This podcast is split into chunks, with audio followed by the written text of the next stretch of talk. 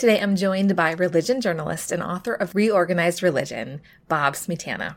We talk about the state of organized religion, how he felt about landing that exclusive interview with Beth Moore, and if we should burn all of organized religion down to the ground and start over. I don't know if we need crisis, but the the world supplies its own crises. Yes, it does. And then what do you do in those crises? In the crisis, Yeah. you can turn on each other or you can get to work. Then they pick up the swords and start beating up each other.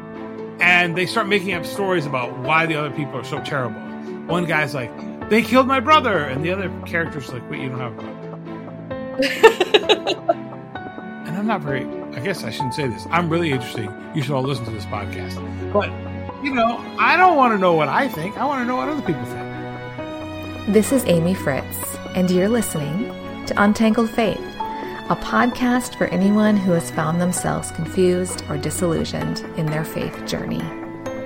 If you want to hold on to your faith while untangling it from all the things that are not good and true, this is the place for you.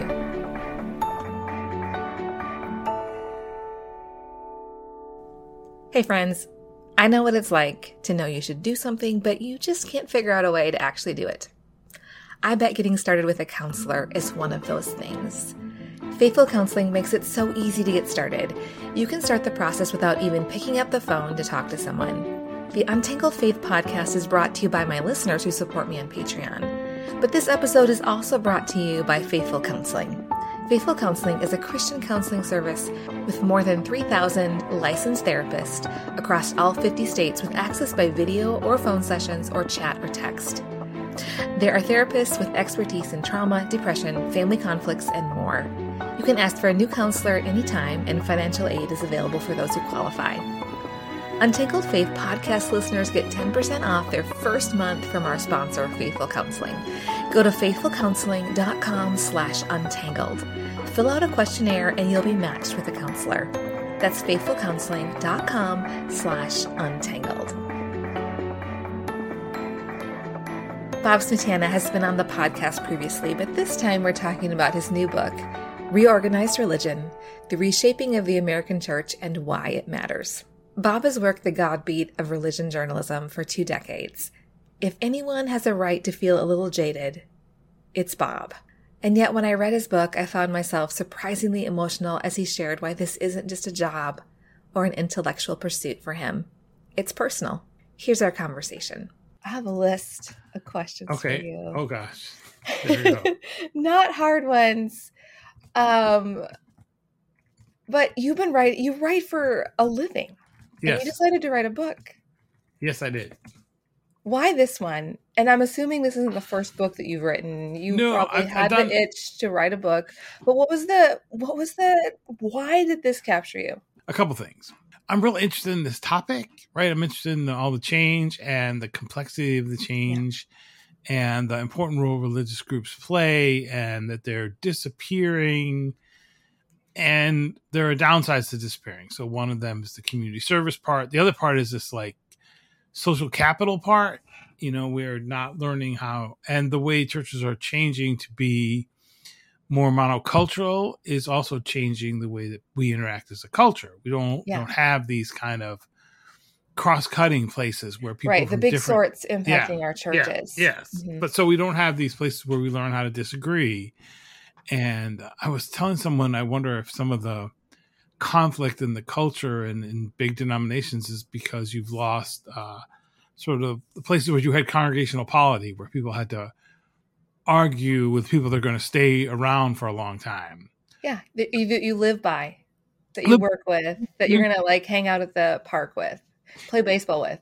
you know, in the church, and you have a kind of incentive to get along with these people and listen to them, even though it still makes it different than like a town hall meeting. If town hall meeting, you are going to live with these people, but you don't have this uh, kind of common identity or this religious impulse to get along, where churches have that, and some of that is missing. So that's a big part of it. I think it took a long time to get it together um, because it's you know I could I could write about all kinds of things. I could write about cat cults and yes. uh, you know, I would actually want to write a book about leadership issues at uh, big churches and the problems of them, the kind of celebrity issues of uh, churches. And I kind of pitched an idea around, couldn't get it, and which is, uh, and then Katelyn Beaty has this book called Celebrities with Jesus, and so I'm really impressed by that book for two reasons. One, it's a great topic, and two, she got somebody to pay say yes Yeah. to it because it's a hard pitch. It's hard to pitch a book and it's hard to do it. And then it's hard to say, like, you send it out in the world and then you don't know. Will people read it? Will they connect with it? But I felt like it's, this is worth spending my time asking people about. And there is Yeah. great stories that people don't know. Yeah. One of the interesting things I think about writing in more this modern world is that while it's still very solitary, you get to put out some ideas into the world through social media and see how people are reacting as you're working on things. So you can get an idea if people are interested Yeah. and resonating more than you would maybe even a decade or two decades ago. So, Yeah. I think there's that too. And then, then you can get the ideas out in the public and see. And I actually just went the other night and talked to some people about this in Wisconsin at this church. It was great. It was great to meet with people in person. It's like, this is weird. A meeting, because I've done some book events online, but they're different. A- Yeah, A, live yeah. audience is much better. And you have good, they had great questions. You know, someone asked me if they're, they were just rearranging deck chairs on the Titanic, you know. oh wow, yeah, yeah. Uh, and then how do they adapt and stay faithful to what they want to believe and what they do and so and they people want to figure out how to do this and understand what are all the reasons why it's difficult one thing I do have a question along the lines there of what you said. You have looked at all of this research. You've talked to a lot of people. You've spent two two decades in the religion God beat world of writing. And you talk about this trajectory of our world being more pluralistic Mhm. right and that is one of the the pitfalls that some of um, the organized religion denominations are having to grapple with if the world is more pluralistic but i really do have some strong feelings about what my theology is if if the only way my church is going to last is if i'm willing to collaborate with people that i don't necessarily agree with how does that work? And how can i do that bob? I think there are some people that are like is that unfaithful? Is that wrong? It makes me think of bob roberts and how he does all this stuff with all these different faiths but people don't i mean i, I know that he's had some pushback but like what are your thoughts on that? So a couple of things. So so if you look at this thing that's happening in martha's vineyard right now as we speak. So it's Yeah. uh mid-september a group of venezuelan refugees get dropped on a plane in martha's vineyard. Yeah. and martha's vineyard is an interesting place. It's kind of it's a it's a summer vacation spot. So if you grew up in massachusetts like i did you you'd go there right? You'd go we Yeah. went on our youth group annual trip bike trip on martha's vineyard that was our thing to do so it's a vacation spot. There's also really wealthy folks there. Yeah. Obama has a house there. And then the rest of the year, it's a place where people live. You know, they when the tourists are all gone, people still have to make a living and live there. So that's a different world. Yeah. But uh, you know, Massachusetts isn't the Bible Belt. So in the Bible Belt, Christians are used to being in charge, and Protestant Christians, especially evangelicals, are used to being in charge. And the East Coast, the Catholic Church was the largest group. The other groups are smaller. There's more Jewish folks, but there's still religion isn't in charge anymore, and so that makes it easier for people to collaborate because they're small enough to know like we are all peers here. We have to work on this. Mm, This is our community. We love these folks. What is our job to take care of our community? I think you're seeing actually a couple places some real robust interfaith work and not ecumenical work. Sometimes ecumenical, which is a great word, but it can mean a kind of lowest common denomination denominator yeah yeah working together. Where I think you see in interfaith work, people who are very clear on what they believe, but they also are clear that the goal is to do some things to help the community. So we can do that, and you can collaborate with people because you're neighbors with them, and your neighbors are not always going to believe the same thing or think the same way or go to your church, but you all have a stake in the health of the neighborhood. yeah the common good Yeah. And so that should, uh, are you arguing, Bob, that that should be more important than our fear that somebody might end up at the wrong church in the end. I suppose. I mean, that's what I mean. So, so here's the funny. The funny thing is this. So churches were built for a world where most people were going to go to a worship or be part of a congregation, right, of some kind, and it was mostly Christian, and so all the different Christians were competing for market share. Yeah. And sometimes the competing was we're the right church, we're better than those other people, those people are wrong. Sometimes it, it was we're the right church for you, not necessarily okay. that we are, you know, the other people are wrong, but we are we're better match for you. And then you had the kind of Protestant mid 50 mid 1900s, actually most of the 1900s fight between Catholics and Protestants, where the yeah. Protestants were thinking the Catholics were a threat. And now you're in a world where you have to kind of convince people that going to church or being spiritual or being involved in organized religion is part of their lives or could be part of their lives. You're not competing for market share, you're just competing for any kind of attention. Sure. Because people don't think this matters. And so yeah. it's a different kind of world. But if you're set up for how do we that people we expect people to show up on our door and we're going to give them a good experience so they stay, you're missing out that the world is a place where people are just not going to show up. Mm. And you're going to have to think about, oh, what do we what are what do we offer? How do we connect with people uh, and show them that this is worth paying attention to and that there might be a place in this community for them? Yeah, and it's not necessarily like you said the lowest common denominator that is that is uh, making people work together when it comes to like this Martha Vin- Martha's Vineyard thing with these yeah. immigrants. Like these people, they're like, this is actually this is very good work. Yeah, this is what we're about.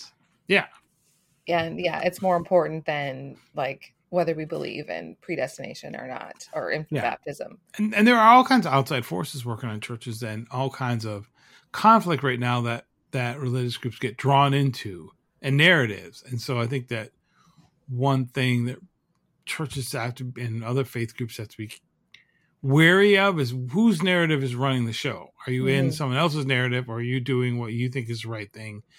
and you find common cause with people but what's the what's the goal that you're after because different people have different kinds of goals. Yeah and and can we do this without putting a sign up that says this good work was brought to you by? Yeah i don't know if people have i mean i suppose it's good for people to know that there are collaborations because you want people to support what you do. Yeah. Um I think that most of the work that gets done actually people don't say anything about because they don't pay any attention to. If there's an urgency, uh, outside the church, if there's we don't have time to, to, make a T-shirt. We don't have time to make a sign for that. So, like one of my favorite stories is the story of this little church in Smyrna called All Saints, which is a Episcopal church that had a church feud, and uh, during the Episcopal Church Wars, so a group of people leave, and they have left. It's a friendly new church actually, but they so they leave a, a handful of people with a big mortgage and no way to survive and they leave these friends behind and these these you know, people are like what do we do? We thought we were here for the long time and then now we're stuck. Yeah. and then these refugees show up and save this church. And the episcopal diocese is doing this. Nobody knows about it. I only find out because i go to another church and the pastor kind of after we're done with an interview offhandedly says, "Yeah, we're going to work on this church being saved by refugees." And I think, "What? Why aren't you leading with this? Why aren't you getting yes. saying we're doing this?" no, they're not saying anything. They're uh they're just not saying anything at all. Yeah. They don't And that ends up being the work. The work, yeah. Or the I, story. The story that actually happens when people think they're done talking yeah. to you about the thing. Yeah. oh yeah, no, it's the way that works. But there are there are kind of this more, and they're just doing what they do. They don't think, oh, this is what we do. To, you should pay attention to us. They're like, hey, we need to do this thing because it's the right thing to do. Yeah, and you talk about that in your book that that particular story with that church in Smyrna. And so when you say that the, this refugee community saved the church, they wanted a place to worship, and the church had resources. They had land. That yeah. was really interesting. They did stuff with farming. Yeah, yeah, they had like a farmers market sort of thing going on, or, or a little farm. Yeah, to raise some money for the place. They've continued to have a vibrant presence there. It gets some money from the diocese. What's a couple things fascinating about it is one, I kind of feel bad for the people who left. Mm. No, they had started their own church. They're fine. Yeah. But they missed this other thing that they could have been involved in.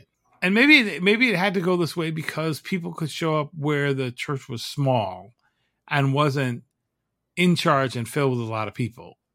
They were just trying to keep all survive together. Yeah. So if you're trying to also so people get a lot more done when they are working side by side and when they really have a crisis to get something done versus when they're when they're not and they're thinking about all the other things that could pay your that take their attention Yeah. you know when they're thinking about church feuds what ends up happening is new people that come in get drawn into those church feuds So Or they come for the cri- We need a crisis, like a real crisis that's beyond like what should the carpet be every Yeah. so often to get us distracted. i don't know if we need a crisis but the the world ha- supplies its own crises yes, it does. and then what do you do in those crises in the crisis Yeah. you can turn on each other or you can get to work Yeah. So the the premise of your book is that the world is changing, Mhm. and if organized religion doesn't change with it, it's not going to exist. It, it's not going to exist the way it does exist now. Yeah. and it has to make some shifts. Now, here's a relevant portion from Bob's book. During the heyday of the so-called church growth movement, which fueled the rise of many of the nation's largest Protestant megachurches, there was a phrase that was commonly used to promote this new, hip way of doing church. We are not your grandmother's church. That phrase was splashed on billboards and repeated on best-selling books and promotional material for new churches across the country. Bob goes on to say, but the bigger picture facing churches is this. Your grandmother is the one keeping churches alive. You've seen the data. How is this different than every other generation, Bob? Hasn't every generation said, this is it? This is the end? So a couple things. So you have uh so Pew Research just did this long report on looking at what does religion, religion look like in America in 2070. Mhm. And for their model they looked at the age and demographics of the current population. They looked at uh, birth rates. They Okay. looked at transmission rates of the faith from one generation to another. They looked at religious switching, which is the people going in and out. So, uh, well, a couple things that religious sociologists know. So, about a third of people leave the religion they grew up in by the time they're um, 30. Yeah. And actually, a growing number of people who are older than 30 are leaving, but still, the, the primarily is 430, about a third leave. And only about 20% of people, those who grow up with no religion, choose a religion. So they switch less. So more people go out of Christianity than come than come in from nones, from non-Christians. And and the the average Christian is 43, the average non non-religious person is 33. So even though religious people have more kids, they're getting older. So you have an older and older. So at po- some point, they're too old to have kids. So their growth rate's going to close. So you have that one. You have a kind of you have a couple things. You have a changing of transmission of faith from one generation to another. You have a lot more switching out of faith. You have fewer kids being born. Uh, and then you have all the other changes. So you have a loss of interest in institutions in general. And this, you have the big sort where you're only interested in being around people who are like you. You have um, a changing demographics where the country. So when I was born in 65, 85% of the country was white. Almost everyone was Christian. Um, men were in charge. The ideal couple was a man and a woman. Very, very uh, either traditional or heteronormative world, right? Yeah. So that's all changed. And religion was in a prime place in society. So now we're moving to a multi ethnic, pluralistic world where it's egalitarian and LGBT friendly. And that's a whole different world. When our granddaughter is born in December, she will be born to a world where half the people are white and half are not. So it's a much more uh, diverse world. So the kid and people who are go to church now among young people, people who are religiously identify, they're already in equal numbers. So it used to be five or six to one where white Christians and non-white Christians were in the church. Well, now among young people, it's about one to one. So that's a whole different thing too, because So there's that- re- like the, the data is there. Yeah, this isn't data's just a, a hunch. That no, no, no. So there's a there's no mathematical model in which Christianity increases. Now it could because all kinds of other things could happen, but it's not just that you have the difference between the normal differences of generational change. You have a generation that's much younger that is very different ethnically and sociologic sociologically than the larger than the older generation.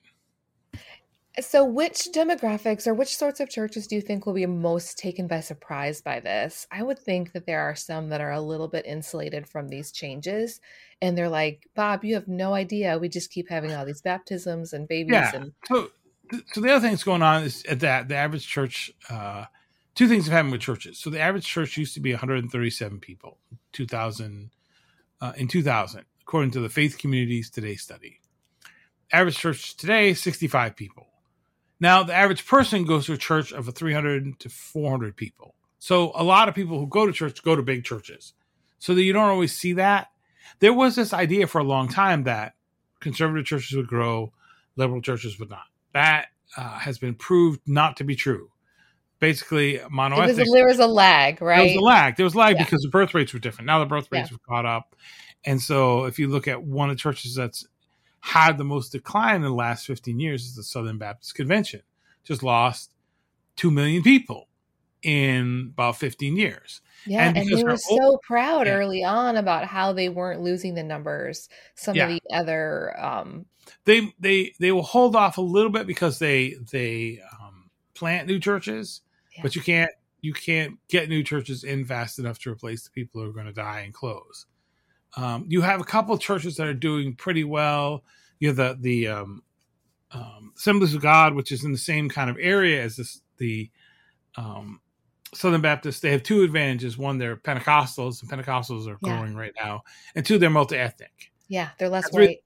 yeah so so that that helps them grow uh, but the missouri synod lutheran church for example very very conservative they are shrinking the evangelical lutheran church which is progressive they are shrinking any church that's mostly denomination that's mostly white is shrinking that's mostly birth rate driven and transmission of one from one person to another That's fascinating.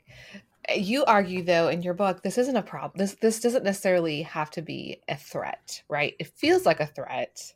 yeah if i you if your number is if you're used to a certain comfort in the way you do things, a change feels weird. It's oh, it's Oh, awkward. change always feels weird i hate it when we go to chick-fil-a and up here we can't get the regular chicken fingers or oh. chicken tenders right we only get the spicy ones and you're like I would like the regular chicken fingers. No, you can't get them. We don't have them.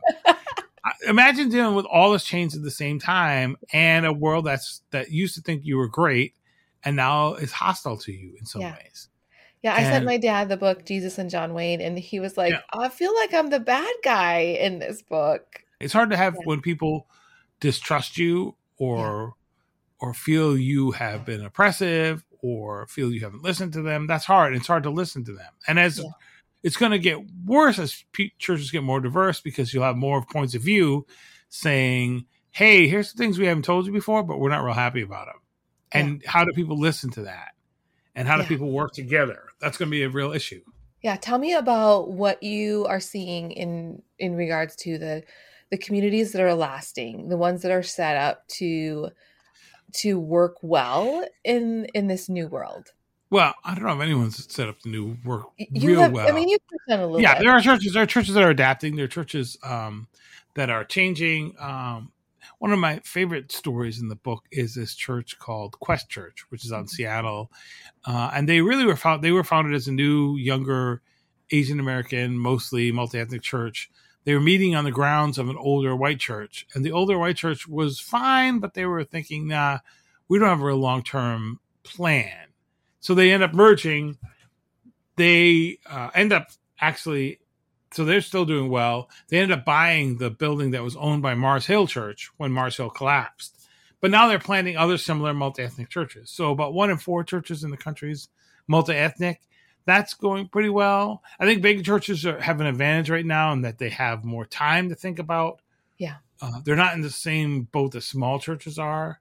I think I mean every church though is dealing with this crisis of like, well, who does it mean? What does it mean to be a church in the 21st century with all these changes? Yeah, and yeah. especially post peak COVID, we think Oh. we're in year three of COVID, and year three of COVID is not the same as before COVID. People Yeah. aren't coming back. People are not volunteering as much as they do. They're still dealing with the aftermath of this. We're still all riven with with dissension and anger over the changes in the country, and can, pan, the pandemic um, accentuated those changes. So yeah, everything's heightened. people that are aware of this are at least talking about it and saying, "Oh, what do we do, and how do we move forward?" The answer is not to fight about it. If you're fighting about it, that's not so great. Yes, let's And talk there- about this. And there are people, there are people who are. I mean, there are there are some congregations that are saying that are using polarization and anger and no COVID as a recruitment strategy. And Yeah, that's working you for some can people. really inspire people. Yeah, with Are you going to attract people? anger. Now, is it going to be? Is that a long term strategy? I don't know. That's one of the people. One of the things that Yeah. people are choosing. You have a quote in the book that surprised me. Oh, did it? Oh, which one? Only a fool fights in a burning house. Where did that come from? It comes from Star Trek. It comes It from comes the Star Day Trek. of the Dove, my favorite Star Trek episode, in which, in which the uh, the members, the crew of the Enterprise comes. If you know anything about Star Trek, the Enterprise, the spaceship, they come along. They encounter this Klingon ship, which is has, is in trouble. They say, "Oh, we're going to help you out," and then the Klingons say, "No, we're going to take over your ship," and they're all fighting. And then all of a sudden, they're fighting with swords. All the modern weapons gone away, mm-hmm. and people are, and nobody in the, the ship goes, "Where did all the modern weapons go?" Then they pick up the swords and start beating up each other, and they start making up stories about why the other people are so terrible. One guy's like, "They killed my brother," and the other character's like, "Wait, you don't have a brother." and they make up these these these Yeah. these uh, Oh, grievances against each other. And then they finally realize an alien is put them up to all this, and they decide to stop. And then one of the Klingon guys throws down his sword and says that only, you know, we hate these other humans, but only a fool fights in a burning house. Which I think is super. uh, It's a very helpful metaphor because what do you do in a crisis? Like the worst thing you could do is turn on each other. Mhm. I, I had this talk with um, the head of uh, the Christian Council of Churches in Milwaukee, the Wisconsin Council of Churches. Basically, said we don't need to be unified in fear. That churches and other faith groups have had adapted to many different communities, many different places, and but if they lead with fear, that's not going to help anybody. Right. I see this opportunity that's also kind of a scary thing to have these conversations, theological conversations where we say, like, what are deal breakers for us and what aren't deal breakers for us? And can we really talk about where that came from? Is it a cultural thing? Is it Mhm. actually there? And I think we are seeing more and more people, and I would say the, the younger generation is leading the way and saying, okay, I was just talking to Lore Wilbert, and she just wrote the book called uh, "Curious Faith," Mhm. and she's like, "I am more, I'm more, I'm more comfortable now with uncertainty than I have been in the past." Mhm. And I, she was like, "I feel really strong about the creeds of Christianity. Yeah. The rest, I'm willing to have the conversation." That feels like a really it could be scary for people, but I feel like Mhm. there is a, a possibility that opens up for the future of the church. Like you can believe some things really strongly and that they have really big repercussions, and also be like, but I'm not exactly sure if that's just me. If this is heresy, Yeah, I mean these are all. What are the boundaries you're going to use, and how are you going to interpret these things? yeah, I mean, I think one of the things we see is uh, a willingness among people, old and young, to distance themselves from people pretty quickly. We don't have a real stickiness of that. I, that we have. We have all, or many people have adopted a, a basically a consumer uh, mentality. So this is an idea called affective polarization that your Okay. identity is stacked together, and the way you get things done as a group is to figure out who you don't like, and then you motivate people to fight against the people they don't like, even though the people they don't, they don't like might have some of the same ideas. And so we don't have we don't have spaces where people Yeah.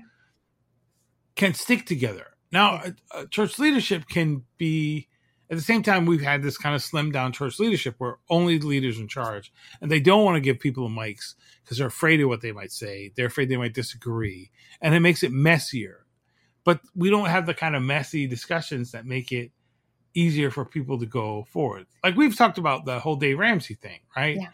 Uh, a lot, as we know. And one of the things that's really interesting about that organization is the kind of the fear of dissent or the fear of questions or the fear of conversation. Sure. It's yeah. an efficiency model, right? It works more efficiently for everyone to be on the same page yeah. and just say, be quiet and do your job. It that may work and a business may not work, but it's not gonna it's it's not as great for a complex a complex world where you're trying to solve complex problem. And it's not yeah. great for teaching people how to communicate with each other. And so we end up all we end up in some places with a kind of list of a transactional relationship. Yeah. We love you if you do X, Y, Z. And then there's a lookout for anyone who violates X, Y, and Z. And then the option to violate X, Y, Z is shunning. Mm-hmm. So if somebody's become uh, Amish, mm-hmm. in these ways, or although we would never say that we do this shame based. I mean, there's all kinds of shunning going on because people, and it's you see this on social media. You see it. I get hurt. I don't know how to say I'm hurt. I say I'm hurt, and you. But you can also come to people and say I've been hurt. Yeah. And there may not be a way to say I hear you. Yeah. I hear you. Oh, what should I do? How can I communicate with you? Especially if you don't know how to fix it. These are the sorts of conversations yeah. I'm having with my like 73 year old dad. Yeah. Like, oh yeah, like how do I do that? Like for the first time in his life, he's doing therapy because he's with because he yeah. loves me. Like, and to have the therapist say, "Hey, you are a great fixer, Steve." But what if you didn't? What if you're trying to fix the wrong problem? Yeah. Wouldn't you like to know what the real problem is? And I think yeah there's some analogy to that with our like organized religion. Like, what is the real problem? We'll be right back after a quick break. Are you ready to take this relationship to the next level? The Patreon community is the primary way this podcast is funded, and I would love for you to join us there. As a thank you for their support, my patrons receive access to bonus audio that doesn't get shared with everyone else. Today, I'll be sharing bonus audio from this conversation with Bob Smietana. And that's where I'll be sharing content while I take a break from my regular schedule. You can access all of this by going to patreon.com slash untangledfaith. That's patreon.com slash untangledfaith. Before I jump back into the conversation with Bob, I wanted to share this quote from his book. Despite all its flaws, and there are legion, organized religion can be a source for good in the world. That good work is in danger now.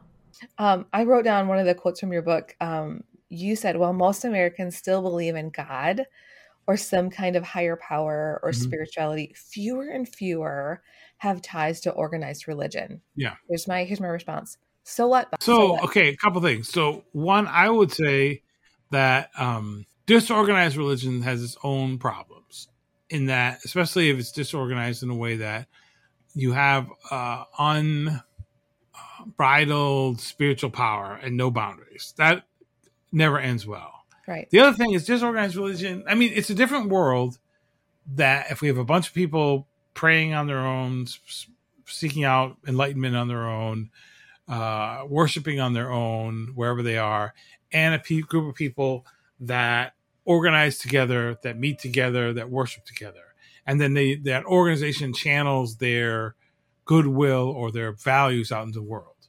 So it's different because so if I just key- say it's Bob, burn it down, you would say there are some issues with burning it down. Well, I mean, I would the organized that, part. There's yeah, the the organized, organized part. part is important, right? Because the organized. So uh, we've we were having this discussion on social media about like, do you need buildings? I was tweeting about some of this. Do you need buildings? Do you need staff? Well, to get and and it's like so so a couple things. There are people who say we just go back to the early church. There was no buildings, no structure, no organization. Well, first they were getting murdered. Second, they were a startup, and the first century is a less, much less complex world institutionally than our world is. There are yeah. a lot less yeah. people. And third, it wasn't very long before they built institutions, and then those institutions were fighting with each other and had become politically involved.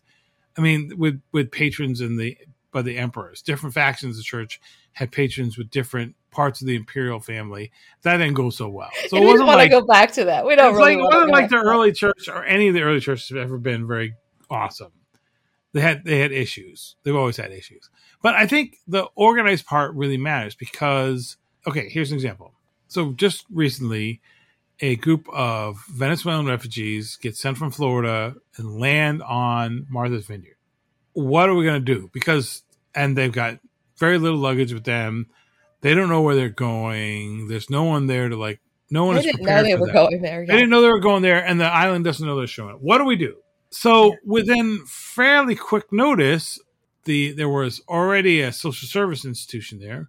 They call the churches who are already social institutions there. They identify who has a building. The Episcopalians have a building. They have a church hall that's set up, which has showers, which has bathrooms, which has beds, which has cot. They have a place to go. They have food because they are already in the process of stockpiling food for the winter where there's uh, homeless ministry going on. Yeah. You would you wouldn't think there are hou- uh, unhoused people on Martha's Vineyard. Turns out there are, and there's food insecurity on, on Martha's Vineyard. So they already have all the resources. They've been thinking about this a long time, and have put years and years of effort. So when a crisis hits, they have all the training and networking and facilities set. They don't have to make that up. They can just put it into action. If you don't have that, then who's going to do this? And social media is great for instituting fast responses and raising Right. money. So if you remember the ice bucket challenge Yeah. for ALS a few years ago, that raised millions of dollars. It didn't solve ALS. It had to go to institutions to take that money and say, now you go figure out how to treat people, how to solve this disease, because complex problems require institutions and planning and strategy and money and people. because there's organized religion there was a building there's a list of people that they could reach out to they have they have some names of people Yeah. So there we go. That's one of the kind of issues. Um, all right okay so i don't want to burn it all down burning, I mean, I guess forest fires sometimes work, but burning everything down leaves so much, especially burning it down in an un, an uncontrolled burn uncontrolled burn is not good for anybody because there, there's collateral damage. There's enormous collateral damage. And startup costs, I mean, you're, you're talking about institutions that trace their beginnings thousands of years, right? Right, In right. churches, it's, it's 2,000 years. In churches and synagogues, it's 5,000 years. In other religious traditions, it's tens of thousands. It's, this is a, these are long-term institutions yeah have been shaped by history and the, you can't replace all that. You can't go back to the early church either and just restart over because you've lost all that value. Plus, starting something new, I, I would. um This is a long answer, but I I would imagine it's what like people who start dating after a divorce or after a being widowed. yeah yeah You can't replace that other relationship. you have to do this work again. You have to do this work again, Yeah. and you have to start all over again, and you have to invest that and rebuild. that's why it. when people get married they're like i'm so glad i don't have to be Yes. dating anymore Or it's why it's why it's why moving from church to church is hard because you're Yeah. you're creating a new network of friends and family, and it's Mhm. like finding and that's not easy. So I think that the the organized part matters. The peop, the impulse to burn everything down is it's worth listening to. What is what is the frustration? Not every hu- human institutions are going to be flawed because they're human. Yeah. and you can't get rid of the people and have an institution. And the the trick is to make sure the institution serves the mission, and the institution is shaped by the values of the people, not that it serves an end in itself. And that is can be the problem. Mm. That was the Southern Baptist Convention's problem okay dealing there with sexual abuse, right? Sexual abuse. None of the people in the pews would think that you want to shun sexual abuse survivors. right That you'd want to have a pastor who was um, abusive go from one church to another church to another church, and so and dealing with abuse in the church is already hard because it's your pastor. How do I believe this? Mm, There's already hard. A lot of problems there, but nobody wants to build an abusive culture. But it's easy for the institution to say, well, we're going to protect all these other things. And one great thing about the Southern Baptists is when the people in churches and the people in the pews had a chance to vote at their meetings, they said, "Well, we want to know what's going on here, and we want to fix it." They were not they were not going to mess. With they were not swayed by the ideas that there's too much risk or there's too much institutional threat. They were like, "No, we don't want to be part of an institution that's abusive," and yeah. no one wants to be part of that. I would think like going through counseling with your dad. It's probably not simple. Yeah. It's probably not pain free and maybe you're doing it and you're in a good place but if had you yeah. been at like at each other's odds and it may expose things that you yeah. didn't think you knew and maybe you don't want to know yeah that just totally resonates because there's part of us that says man it would be easier if the whole thing could be burnt down because i don't have to do the work of yes, like yeah. shifting between the good and the bad. But yeah. if you actually do have a love and value of this relationship or this institution, yeah, and there's something that is worth saving, then you do put that energy. Yeah. You do invest that energy, even though you're like, oh, it'll be easier if the whole thing was a disaster. Um, I I marked um, page 193 of the book. It's it's close to the end, um, probably right before the last chapter. You said, sometimes I think a church or other faith community is a bit like a gas station on a lonely mm-hmm. country road. You can drive by for years and never notice it. Then one night, perhaps late, running out of gas or with something going wrong, you see the lights and pull in. It's there when you need it because someone left the lights on and kept the door open. It sounds personal to you, Bob. It is. More I than, think like, more than a job. It is, and I I love this stuff, and I want. I mean, I have I write a book in some ways about the how churches affect my life when I was in crisis, when my younger yeah. brother died, when our marriage was in trouble early on.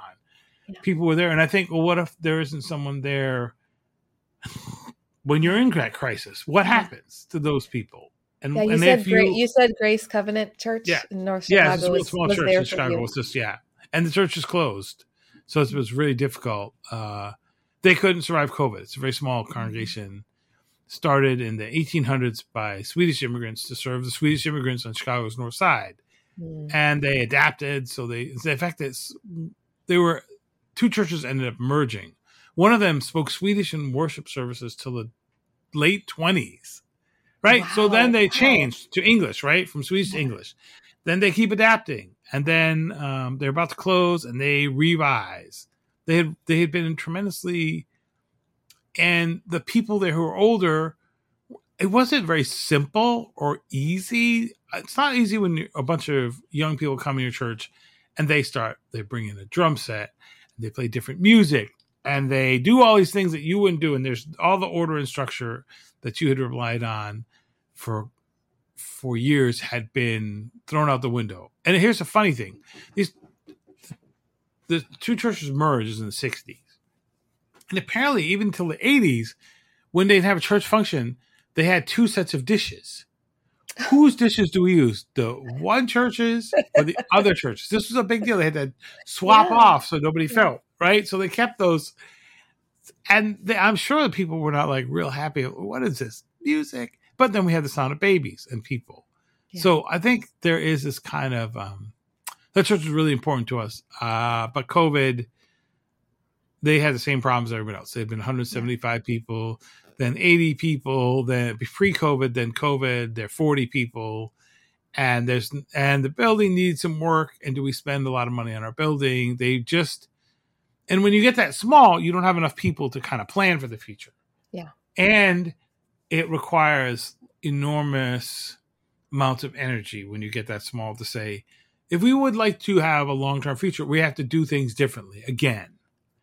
And they just ran out of steam on that, I think. Yeah. Uh, so they, so they sell the building and that'll be used to start new churches, which can happen, right? It's better than selling, not selling the building, fixing it up, basically spending last every last penny and then mm-hmm. closing. They yeah. sort that thought this isn't the case that we can't keep going. But it's sad to see because they won't be there for people and that community won't be there. And there's a loss for those folks because they have to go start over. So mm-hmm. there is a kind of like, there's always going to be losses in this. Um, and it's going to be difficult, but there's hopefulness that some things could happen you don't expect. Yeah. Like this church kept reviving in unexpected ways. And so there's sort of this idea. I like the gas station idea because there's work to be done to just be faithful, doing the right thing, and keeping things going, and being prepared when the people show up. And then they get to do that best of the best, not the worst of the worst that you see that can happen. In Yeah. that. like there are some really, really good things that just come from being faithfully being there Yeah. with the lights on. Yeah, and there and there are people who come back to congregations even though they've had really bad experiences. You know, I think there is a whole there's going to be a whole set of clergy and congregations that are going to have to figure out how do I deal with people's pain from the past Mm. and bring them into something new and help them heal for that. But yeah like the, so the religious term Yeah, of being the yeah. mission field right i do Yeah. think that that um those those people are a new really difficult mission field Or the, for, or the hospital, there's the hospital idea that people come in with their wounds and how do you help them? Yeah. Uh, that they still want to give this a chance, but there's going to be and everybody feels um, a little skeptical Yeah, we don't have a lot of good trust building um, skills right now. We've had in the past, and so religious groups can, churches can, can take the skills they had from the past and go, oh, how do I apply this? People know how to build complex congregations of trust over long term. They know how to do this. This is in the kind of DNA of what churches and other faith groups do. Yeah. It takes uh, intentionality and energy and humbleness. But, you know, if you have the way that church can be practiced in this sort of streamed down Coldplay and a TED talk worship, right? You don't get group prayer. You don't get group confession of sin. You don't get forgiveness of sin. You don't Yeah. get group rituals. You don't have the congregational meeting that you talk about things and work together. You don't get to Yeah. pray together and participate. So we don't we have lost some soft skills in our congregations because we've moved to a simplified and they have some churches have moved to what they call a simple church where they don't do very many things. They've cut out all things. All those kind of like ministries they had or groups they had the the Tuesday night Bible study, the moms outing, Mhm. the whatever committee. Those committees actually taught people soft skills and how to get along and allow people and said to people, you are important that you are this this will survive because you are here. And we have moved to uh, some models that say we don't really need you, we just need you to be a cog in this machine, keep it going. Well, then people say, okay, I'm just a cog in a machine. They don't have relationships or input or buy-in they might otherwise. That's fascinating I don't know if so that's you're true. learning yeah you're say, learning yeah. some different skills Yeah. when you Oh, yeah. show up for the 6:30 a.m. men's um, Bible study when you're sitting next to those guys. Yeah, yeah.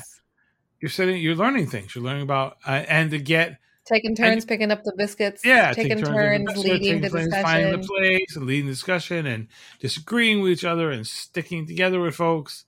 I don't know. You in the book you talk about these other gatherings that aren't religious related, and wondering how they will be sustained. Yeah. Will will will can they? Is there enough going on there that keeps people willing to keep showing up together? Yep. Um, it's interesting. It really is. At some point, I shifted to asking Bob some questions about things he had seen and experienced as a religion journalist. Yeah. Let the chips fall. I it was uh, not not long ago. A pastor had said to you in an interaction. I think it was about some of your reporting on Andy Wood. Yeah. Hey, if I if I faithfully serve all these years, you're never gonna hear. You're never gonna write a story about me, Bob. Yeah. oh, but if I, that mess up, on. you're gonna write a story about me. Well, yeah, I suppose it's like if your if your house if the if it's not an accident, I won't write about there not being an accident. And we write about people all the time. I mean, it is it is complicated that it is complicated to have people come to you and say, "Hey, I hear there's a problem," and then you don't want to, and then you're like, "You didn't pay attention to anything I did before.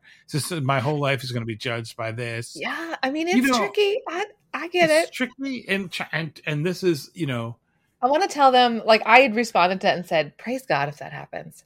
Praise God if your name never ends up in an article." I think people there's an worry about- interesting. yeah, There Go is ahead, this interesting, um, uh, especially like pastors of a certain size church, and like using social media means that more than just their church is going to see them and interact with Yes. them, and there's the upsides and downsides to it. Uh, but there is an interesting push pull where you have a public platform and you really do kind of like the public praise in the but you yeah. don't really want the public scrutiny.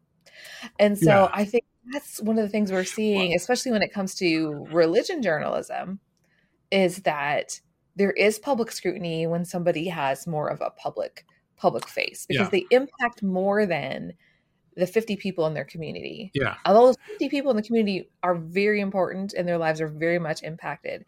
But like the the outsize impact that uh, the accelerant of social media has put yes on these oh, yeah. has yeah. changed the whole way of reporting. And, and, the way that we have turned so there's a whole bunch of things going on here. So that whole pastor plagiarism question yeah. is complicated on a million. Yeah, levels. Alex had asked you about that. Alex went to the church with me at Franklin yeah. when we had that experience with our pastor. I mean, it's there's like, is the pastor plagiarizing all the time? Yeah. Is this is then there's the second part of uh churches are bigger and bigger and bigger, and they're no longer just talking to their people; they're streaming them to all kinds of people. what do their elders be, respect? Yeah. expect of them? What kind of conversations have they yeah. had internally about what their expectation is and, of uh, a pastor? Yeah.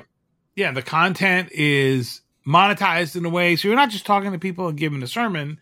Yeah. You are giving, you're creating content that is monetized and is so that's and you're broadcasting it and you pick up phrases from all kinds of different people. Mm-hmm. so you are uh, there's the intentional deception. There is the when you know that you got this from somewhere and it's a key point in your thing and you say wait i want to make sure you know. So because people will take that clip it and yeah. the way it is the way you have lost control of the message and its dissemination and disseminating in places where you maybe not thought it was going to go. That makes it more complicated. It sure then, does. Yeah. And then the question of like, I if, if someone calls you and say, "Did you do? Did you do this thing?" There's no incentive for the church to say, "Oh," because there's no relationship. Like I can, it's hard to hear critique from anybody. Oh, it's hard to hear I don't critique if you don't have a relationship. So if you have clear, yeah. if you have if set up a system where church leaders are detached from their people, yeah. in significant ways, and certainly detached from people outside. And someone says to them, but they have in social media where we're all on the same page. We're all Twitter Twitter users. We're all yeah. Facebook users. That doesn't just I can reach you as long as you're open and say stuff about you in ways that I wouldn't in person or the ways that I wouldn't I have no no other access for. So now we're exposed to each other. We don't know each other, and sometimes the response can be, "You did this thing," and the for clergy, I think it's probably or pastors is probably a chance to say, "Oh wait, I have to respond differently because uh, one, I'm in the public eye. Yeah. Oh, Two, I... I'm in the I'm people who I don't know are going to think and have a kind of a relationship with me that I don't know about, and what I say will matter. There is and nuance. As much nuance. as we like to say, you know, it's cut and dry. Some things then, are very cut and dry in the situations yeah. with this sort of thing. Yes. Oh, yeah. There are a lot of things where we don't know what conversations are having happening locally. Yeah. And it is that complicated public social media pastoral. Like, is this person pastoring all of us? influencing all of us. And he, what I love about this conversation, this sort of thing, and even in the whole context of even your book, is that I don't see you as like trying to take down the man in this. like you care, you care about the health of of of this because of the goodness yeah. that we've seen that has mm-hmm. happened, and and having some having some clarifying questions is really good for the culture of our yeah. religious organizations. It's it's good when you find out everybody has different understandings of like expectation like yeah. this is a conversation oh i i assumed that the pastors did this and the pastors yes. were assuming one other thing if we all are on the same page and yeah. know then you have less of a it doesn't feel deceptive it doesn't feel as so one of the things you learn in a religion as a reporter is you're not in charge of winning in these things oh, you're yeah, not competing with it okay. you want to find the truth you don't have to win uh now you will report if somebody says this like especially a public official public official says something and you can prove them not true, you're going to report that. You're after the truth. You're not after winning. When it comes to religion, especially, winning is not the thing. understanding is the thing, and you Yeah. listen to understand. So because when people talk about God in our culture, they're often trying to win or reinforce their own values. But to listen to people who understand what they go and say, "Oh, you believe that? Well, how does that work? And Yeah. how does that work? Not just theoretically, but how does that work in your life?" So the whole, you know, who's in charge of what sort of stuff. Uh, yeah The whole and ma- so ma- like when yeah. you did an article on plagiarism that involved um the pastor that i had had yeah, what i thought was really interesting about this is that you were able to talk to a bunch of different people have different approaches to sermons and then it can start a conversation that's really helpful. Hopefully that will inspire some hyper local conversations where people can make decisions that impact their lives. And it and that i think that is one of the superpowers of journalism Yeah. is that you can start a good conversation that will continue on. Those little ripples will keep happening. Locally it will change someone's life. You might not know yeah, but you gave you gave people access to information in a way they didn't have Yep. before. And you didn't have to make a ruling. You're not making a ruling on it. You're just Yeah, saying this is what's happening this is the impact here are the different thoughts on it and then you have this interesting article every once in a while something will come up you can be like hey i wrote this article yeah. And was one. Yeah, so- exactly. And then you can say, like, with that pastor um, who found a new church, you can say, well, this is what the pastor did. Is he doing it in the future? Oh, he's doing it in the future. Yeah. I'm going to point, I'm going to call the church and say, did you know this? Yeah. And maybe they knew, and maybe they didn't know. And maybe they took them a while to figure out, you know, that this person was wrong. And maybe they, they were embarrassed by it and they felt they're a very private Mhm. organization. yeah yeah Yeah. and that and then and then we have realized and you had pointed out to me like this is different yeah. this yeah. this this this guy that like just preaches other people's sermons all the time Yeah. And has other things that are going on Yeah, and it's lying to the it people, didn't you know. just stay it didn't just stay in the Oh, yeah. sermons it, it was it was a systemic like deception Yeah. and, and abusive it's really different than the situation that happened where uh, you know somebody's preaching jd greear's sermon and they've had a long history of like really serving their church yeah.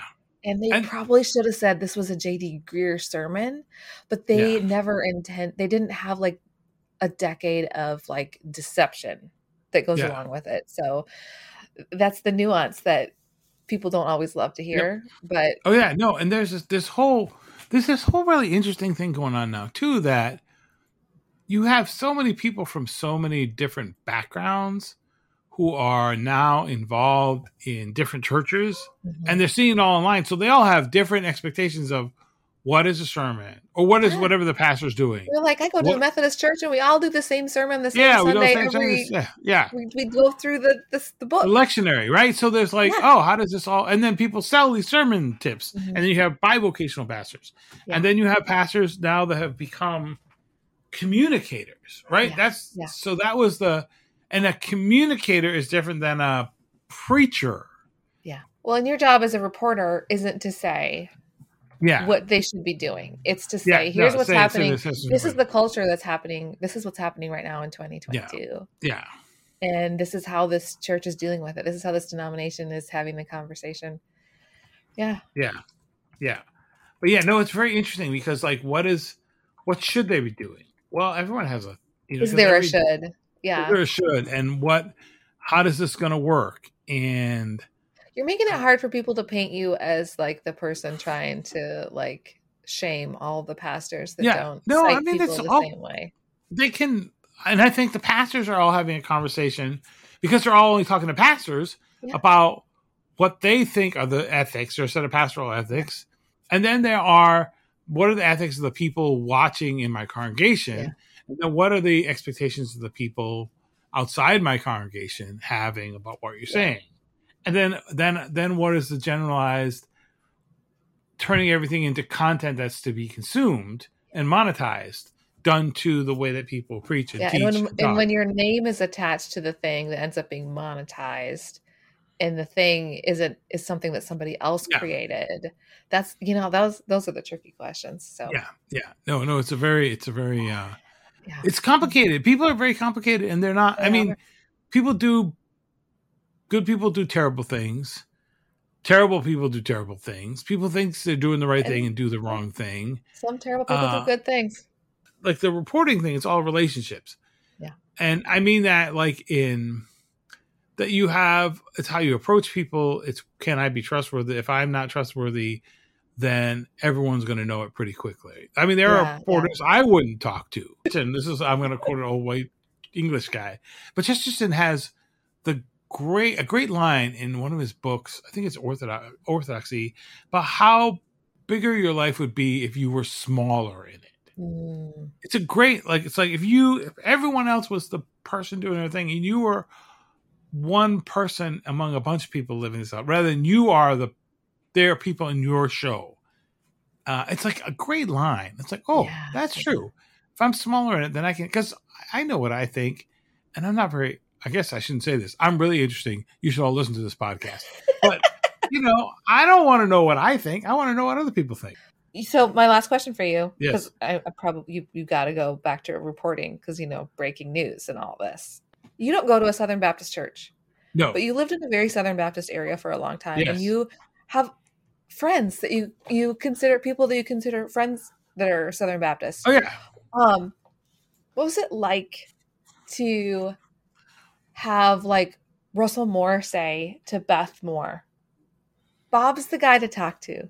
You can oh that was him." nice. That was that was. But it's, it's like because you were at the right time you were online she says something Yeah. and you say hey i have a question about this yes, and you know she's a very public person has had dealt with a lot of things makes a lot of sense for her to reach out and say uh what should i do and to have russell moore say i think i think bob could do this story what was that like yeah. No, it's nice. It's nice to have people think that you are going to treat them fairly and do the right thing, and you know, not because you're because you have a reputation of doing the right thing.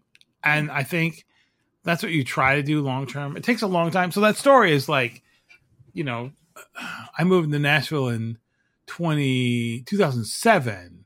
That story runs in 20. So it's 14 years of work of trying to do the right yeah, thing. 14 And- years of how of you did your work Yes. the yeah. relationships you had being respectful to the people and and you weren't going you don't go to a southern baptist church but you're No. very you were very embedded in that world and seeing Yeah. how it worked And for a little bit, actually, we did go to a Southern Baptist church, Well, but they were like did- pretending not to be Southern Baptist. But Yeah. then they imploded.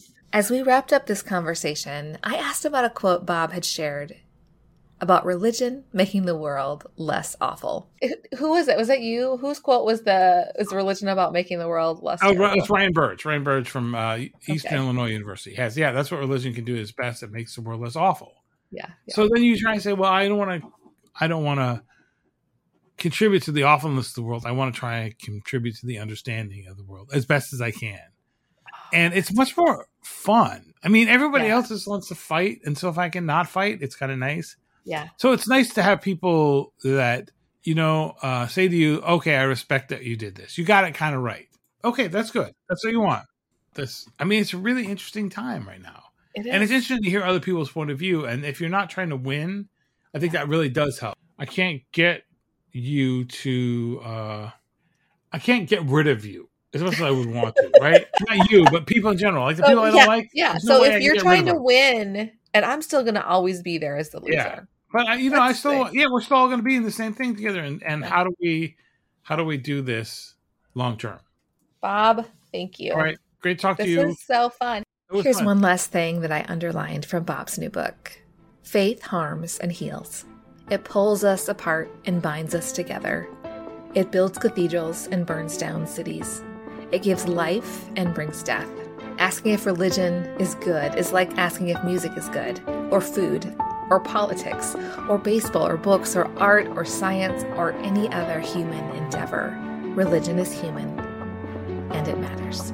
Thanks so much for listening to the Untangled Faith podcast. Don't forget to check out the rest of my conversation with Bob at patreon.com slash untangledfaith. I'd love to keep the conversation going over on Twitter or Instagram or through the Facebook page. I'm Untangled Faith on Instagram and Facebook and Faith Untangled on Twitter. For more information about supporting the show, check out patreon.com slash untangledfaith. You can find show notes at untangledfaithpodcast.com the Untangled Faith podcast is hosted and edited by me, Amy Fritz. A special thanks to my Patreon supporters. This podcast is made possible by support from patrons. Special thanks to producers Michelle Pjanic and Phil and Susan Perdue.